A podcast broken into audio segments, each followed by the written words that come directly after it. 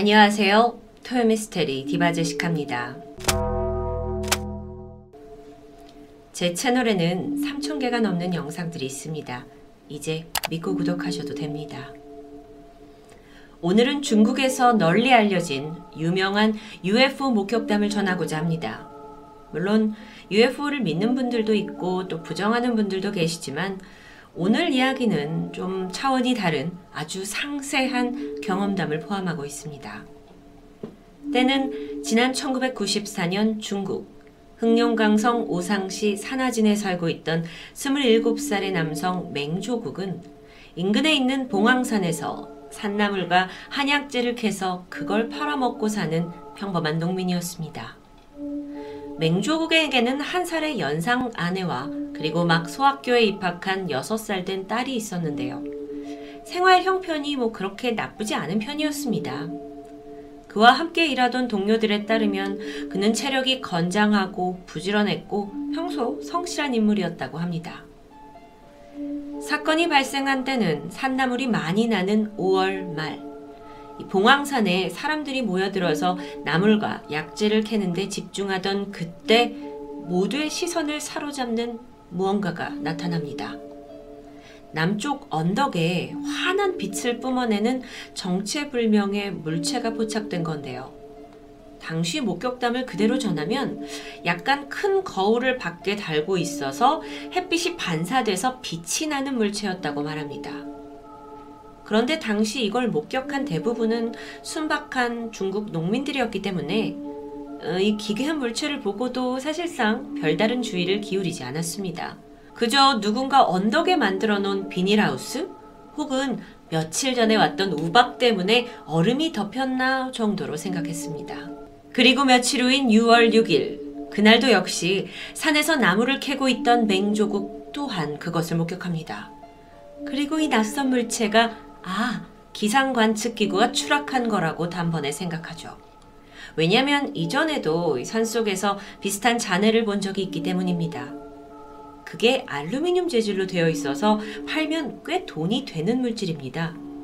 맹조극은 좋은 기회다 싶어서 곧장 조카 이용해를 호출했습니다.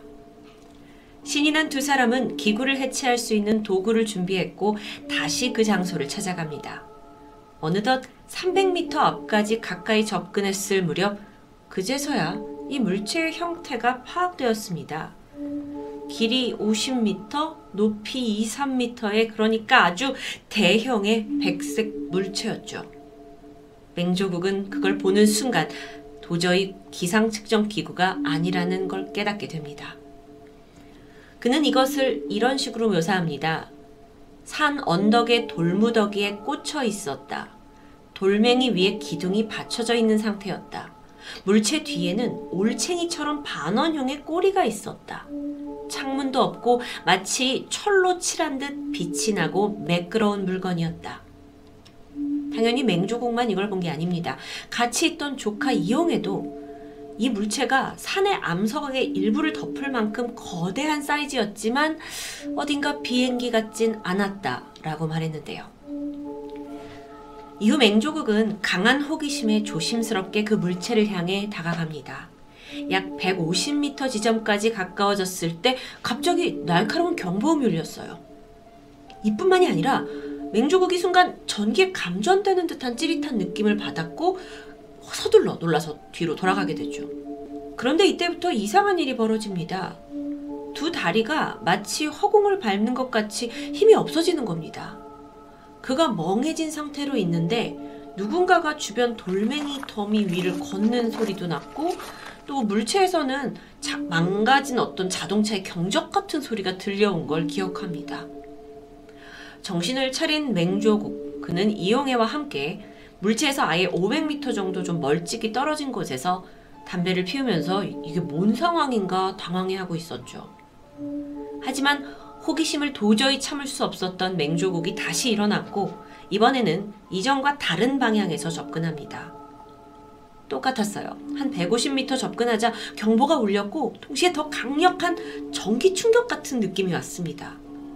심지어 이번에는 지니고 있던 시계, 칼, 펜치, 스패너 같은 연장들이 뜨거워지는 느낌까지 정말 이상했습니다. 결국 그는 이 정체불명의 물체가 자신에게 보내는 어떤 경고라고 생각했고 이 탐사를 멈추게 됩니다. 이후 두 사람은 집으로 돌아가는데 그날따라 참을 수 없는 울렁거림이 있었죠.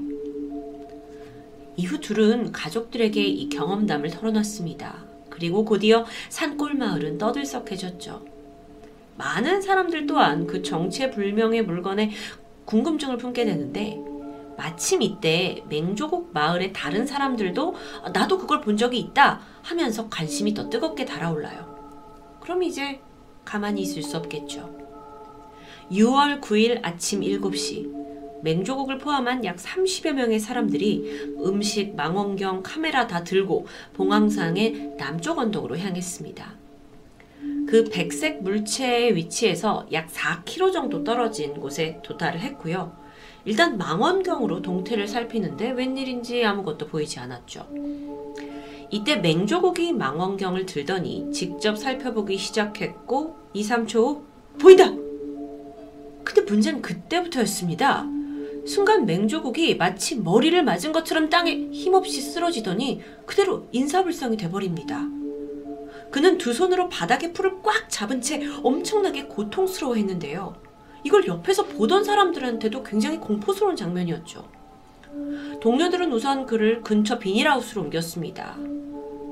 하지만 여정을 여기서 끝낼 수는 없었죠. 약 10명의 동료들이 용기를 내서 더 가까이 접근하기 시작합니다. 그리고 근처에서 약간 기괴한 걸 목격하는데 이 백색 물체가 착륙한 듯한 이 장소 부근에서 불에 타거나 갈라진 암석들이 보였고 또 처음 보는 오색 비닐이 흩뿌려져 있는 겁니다. 게다가 주변 나무가 노랗게 변해 있거나 심지어 아예 검게 변한 현상도 보였죠. 처음 보는 모습에 다들 어리둥절했습니다. 한편 맹조국을 보살피고 있던 나머지 사람들도 패닉에 빠져요. 아니 맹조국이 입에 막 거품을 물면서 발버둥 쳤고 발작을 일으킨 겁니다.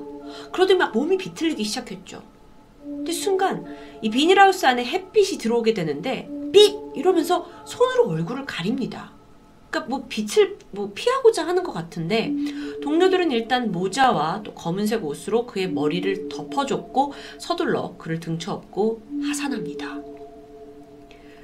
이후에 맹조국의 상태는 더 심각해졌습니다. 넋을 나간 듯 보였지만 눈은 부릅뜨고 누워 있었고 빛에 대한 두려움과 함께 특히나 시계 같은 쇠붙일 끔찍히 겁내고 있었어요. 게다가 혀가 굳은 듯 아무 말도 내뱉지 못하는 겁니다. 얼마 후에 종이와 펜을 누군가가 집어주고 갔는데 그러자 막 알 수 없는 문자를 휘갈깁니다. 이게 도대체 어떻게 된 상황인지 다들 이해가 되지 않아요. 그러다 오후가 돼서야 맹조국이 정신을 차린 듯 몸을 일으켰고 집으로 겨우 돌아갔습니다. 하지만 한눈에 봐도 그의 신체적 반응이 매우 느려졌습니다. 평소 활발하고 건강한 사람인데 몸의 기능을 상실한 듯 느림보가 된 그의 모습에 가족과 주변인 모두 충격을 받게 되죠.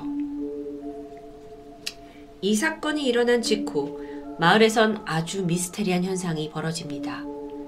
당시는 6월의 초여름이 시작되던 때인데 맹조국이 혼절한 날부터 다음날 이른 아침까지 이 봉황산 부근의 기온이 웬만한 겨울보다도 더 영하로 내려간 겁니다.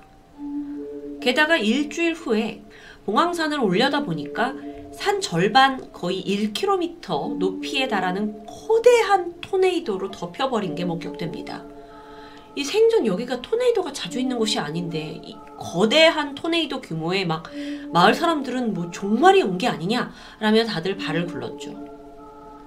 얼마 지나지 않아서 그 회오리 속에서 희미하지만 붉고 파란 빛이 번뜩이더니 이내 토네이도가 사라졌습니다. 그리고 그날 이후 남쪽 언덕에 있던 백색 물체도 함께 사라진 것으로 보입니다. 중국에서 아무도 주목하지 않았던 작은 산골 마을에서 벌어진 이 기이한 일은 금세 바깥 세상으로 퍼져나갔습니다. 그런데 여기에 더해서 중국에 있는 그 흑룡강성 전체 지역에 UFO 출몰 소식이 줄이어서 나타나게 된 겁니다. 6월 19일 날 결국에 이 흑룡강성에 있는 과학위원회가 국가의 위임을 받아서 사건 현장과 함께 맹조국에 대한 조사를 진행하게 됩니다. 근데 이때까지만 하더라도 맹조국의 상태가 완전히 회복되지 않았기 때문에 사실 제대로 된 인터뷰는 불가능했다고 하는데요. 그 사이에 목격담이 줄을 이었고요. 결국 10월이 돼서 중국 UFO 연구회, 북경 UFO 연구회, 흑룡강성 UFO 연구회, 북경 TV까지 합세를 해서 공동과학연구팀이 약 일주일간 이곳들을 돌아다니며 자세한 조사를 진행했죠. 아쉽게도 정체불명의 물체가 남긴 어떠한 물증은 발견되지 못했습니다. 맹조국과 그의 조카 이용해의 증언이 거짓, 거짓이 없이 두 사람의 말이 완전히 일치한다라는 점. 게다가 이전에도 최소 한 30여 명의 농민들이 이 같은 지역에서 그걸 봤다라는 증언, 이것만은 확실했습니다. 그리고 마침내 이 조사단들이 이런 결론을 발표합니다. 맹조국과 이용해가 UFO를 목격한 사건은 믿을만하고 이걸 근거로 UFO가 봉황산 남쪽 근처에 착륙한 적이 있다. 물론 여전히 이 사건을 가짜라고 생각하는 사람들도 있습니다. 맹조국이 환각을 받거나 유명해지라는 자작극 아니냐라는 주장이었죠. 근데 이런 비난이 나오게 된 것도 사실 아이러니하게 맹조국 당사자가 밝힌 또 다른 경험담 때문입니다. 아니, 지금까지 들은 것도 믿기가 힘든데, 그는 사건 당일에 자신이 혼절한 이유에 대해 밝히게 되고 이게 논란이 되는데요. 그 막 망원경을 보고 나서 멍해졌잖아요. 발작하고. 그 순간에 검은 착장을 한 살아있는 존재, 즉 외계인이라고 표현하겠습니다. 이 외계 존재가 나타났고 힘을 쓰지 않은 채 성냥갑 정도 되는 사이즈의 물건을 들어 올렸는데 순간 번쩍이는 불빛이 보이면서 그의 머리에 극심한 통증을 느끼게 됩니다. 이게 굉장히 거짓말 같지만 그는 여기에 대한 증거로 미간과 복부에 남은 불에 탄 흔적까지 제시하게 되죠. 추후 의사의 진찰 결과 상처는 조작된 게 아니라고 밝혀졌습니다. 근데 믿기 힘든 이야기는 지금부터입니다.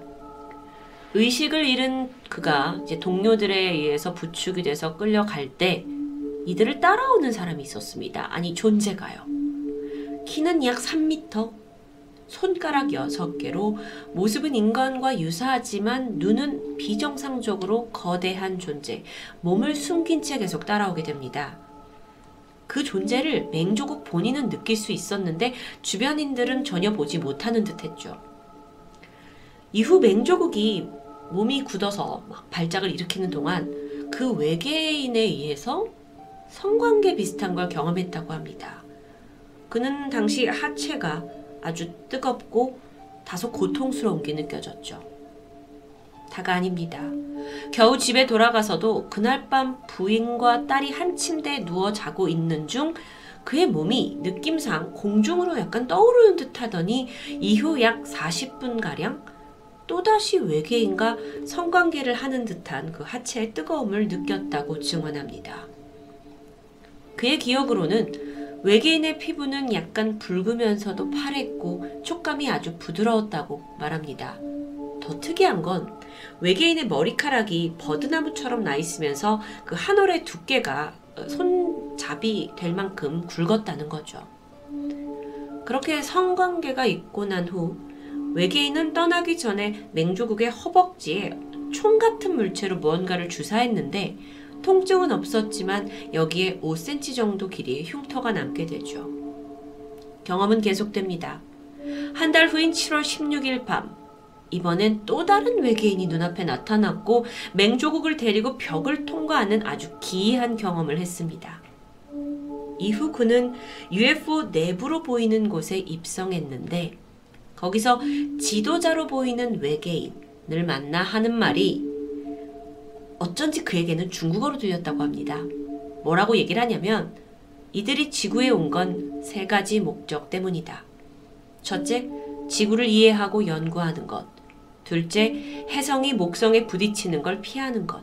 셋째, 인류에게 핵 오염이나 핵 전쟁을 조심하고 환경을 보호하라는 경고를 해주기 위해서. 뭐 모든 게 어리둥절했던 맹조국은 일단 여기서 혹시 나와 그때 성관계를 한 외계인을 다시 볼 수 있냐? 라고 물었는데 대답은 아니오였습니다. 다만 그는 60년 후에 중국 농부의 자손이 다른 행선에서 태어날 것이고 언젠가는 만날 기회가 있을 거라고 말해줬죠. 여기까지가 맹조국이 주장하는 놀랍고도 믿기 힘든 경험담입니다. UFO 목격, 이상 증상, 뭐 사실 이런 건 전 세계 곳곳에서 들려오는 뭐 다소 흔한 스토리였는데요. 외계인과 성관계를 했다는 건 아, 생소합니다. 실제로 맹조국도 이 인터뷰 이후에 순식간에 사기꾼 거짓말쟁이로 전락해버렸습니다. 이후에 체력이 급격히 나빠지면서 생업을 유지하기 힘들었고 또 부인마저 중병과 우울증을 앓다가 30세 초반의 나이에 사망하게 되죠. 딸 또한 뭐 아버지가 이상한 사람이다라고 소문이 나면서 학교에서 놀림과 괴롭힘으로 결국 학교를 포기하게 됩니다. 맹조국이 거짓을 말했을 수도 있고 혹시 또 진실을 말했을 수도 있죠. 하지만 그의 경험담으로 인해 가정이 파탄났고 생계 위협까지 당한 건 사실입니다. 결국 그는 2003년 봉황산을 떠나서 하얼빈에 정착해 근근히 삶을 유지하게 됩니다. 그런데 맹조국은 여전히 너무도 억울했다고 합니다. 그래서 같은 해에 직접 자진해서 북경으로 가서 거짓말 탐지기 테스트를 받게 돼요. 결과는 진실. 더불어 북경의 저명한 병원에 가서 최면과 정신검진을 받게 되죠. 이것 또한 지극히 정상이라는 결과를 얻었습니다. 그는 더 이상 거짓말쟁이로 전락하고 싶지 않았고 이후에 적극적으로 곳곳에서 열리는 UFO 세미나에 참석해서 이 자신의 기이한 스토리와 함께 결백을 주장하고 있습니다. 그러다 비교적 최근인 2017년 맹조국은 또다시 UFO 외계인을 만나서 이번엔 대화를 나눴다고 주장했습니다. 심지어 외계 운석 조각들과 외계인이 인류에게 보내는 편지까지 갖고 돌아와서 궁금증을 자극했죠. 영어와 중국어로 해석이 된 이 편지엔 이 그가 만난 외계인들이 먼 행성 콩코드라는 곳에서 왔고 만 5천 년 전에 태양계에 도착했다는 내용이었습니다. 아쉽게도 이 증거는 지니 여부에 대한 논란만 있었을 뿐 확실히 결론이 내려지진 않았습니다.